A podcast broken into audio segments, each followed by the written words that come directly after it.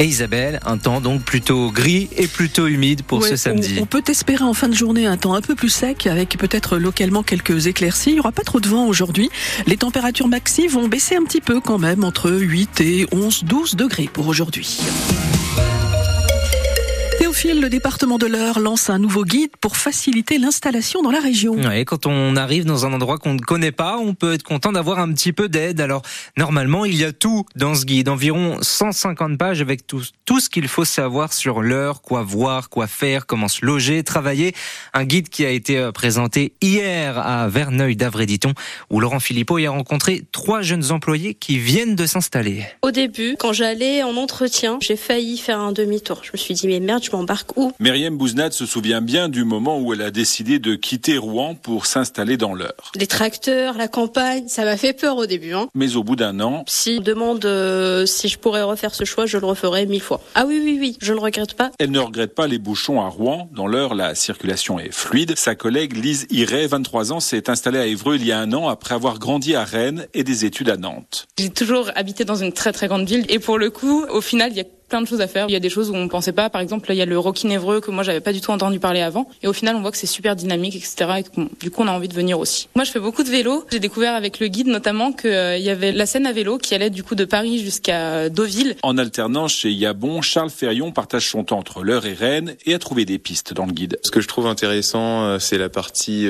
s'intégrer dans l'Eure avec pas mal de témoignages et de cas concrets de couples assez jeunes qui se sont installés dans l'Eure. Et la partie scolarité, moi j'ai un peu plus regardé du coup les études supérieures. J'ai pu voir qu'il y avait des pôles universitaires dans quelques villes dans l'Eure, donc ça aussi c'est intéressant et il y a l'air d'avoir une bonne dynamique en tout cas. La nature a aussi intéressé Charles avec ses activités sportives en extérieur.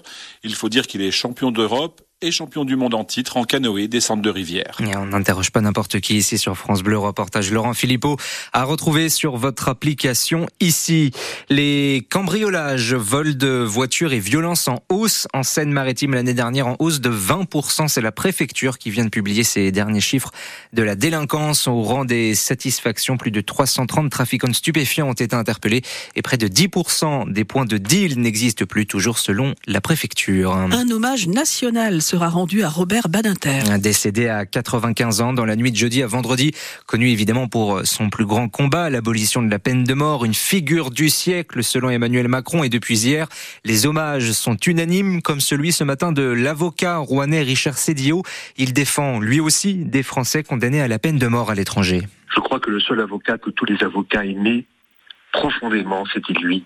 Il avait porté avec tant de courage et d'élégance un combat très difficile à une époque, d'ailleurs. Il a été détesté pour avoir porté ce combat. Pourtant, il n'a pas baissé les bras. Il a poursuivi le combat qu'il avait commencé à mener dans les prétoires. Et puis ensuite, évidemment, il a plaidé à la tribune de l'Assemblée nationale en faveur de l'abolition à l'occasion d'un discours qui est remarquable et que j'invite tout le monde à lire. Aujourd'hui, le débat ne doit plus jamais être faut-il abolir ou pas ? La seule question qui se pose aujourd'hui, à nous tous, c'est comment faire pour parvenir à l'abolition universelle. Robert Badinter me l'avait dit à plusieurs reprises. Il m'avait dit, vous savez, Sédillot, je ne verrai pas l'abolition universelle. Mais les jeunes générations, j'en suis convaincu, la verront. Réaction de l'avocat Richard Sédillot pour France Bleu Normandie. Il avait été condamné à 2 mois de prison avec sursis fin janvier à Évreux pour maltraitance sur ses animaux. Le gérant du Cirque de Paris a fait appel de sa condamnation. Il sera donc rejugé. L'ancien dresseur de fauves est poursuivi pour n'avoir pas pris correctement soin d'un lion, John, décédé l'an dernier, et de 4 lionnes qui lui ont été confisquées.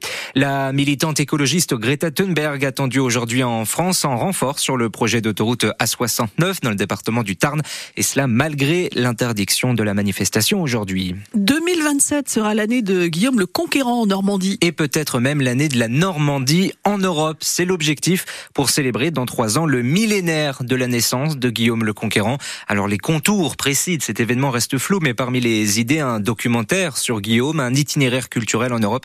Un appel à projet sera en tout cas lancé l'an prochain. 7h05, France Bleu Normandie. À 24 ans, elle remporte 4 victoires de la musique. C'est Zaho de Sagazan. Elle remporte 4 trophées, dont le meilleur album ou la meilleure chanson de l'année pour la symphonie des éclairs. Zaho de Sagazan, émue sur scène, bien sûr, hier soir. J'ai écrit cette chanson, je l'aime trop, cette chanson, elle est trop importante pour moi. Elle raconte toute ma vie et je me suis rendu compte qu'en pleurant sur mon piano, ça me faisait un bien fou, ça faisait de mal à personne et surtout ça faisait des jolies chansons. Et je me suis rendu compte que ce que je pensais être mon plus grand défaut dans ma vie était finalement ma plus grande qualité. Je finirai cette phrase par une phrase que je finis toujours par dire à mon concert. Être sensible, c'est être vivant et nous ne sommes jamais trop vivants. Pour toutes les petites tempêtes qui m'écoutent, bravo d'être vous. Merci infiniment. Et la victoire de l'artiste féminine de l'année pour Aya Nakamura. L'artiste masculin remporté ex aequo par le rappeur Gazo avec Vianney, c'est une première. En rugby, les Bleus doivent se racheter cet après-midi après la défaite sèche contre l'Irlande en ouverture du tournoi Destination. La France joue en Écosse à 15h15 et ce match est à suivre en direct en intégralité sur France Bleu Normandie. Les rugbymen du RNRE l'emportent face à Valence-Romans hier soir au stade Diochon, 22-19. Ils restent derniers de Pro D2, mais ils ne sont plus qu'à 9 points de la sortie de la zone rouge. En basket, victoire de Rouen à Angers, 78-75. Le RMB qui reste 4e de Pro B. À suivre aujourd'hui du football, de la Ligue 2, Queville, Rouen Métropole accueille Bastia à 19h. Et Lille, Le Havre, c'est de la D1 féminine, c'est cet après-midi, 14h30.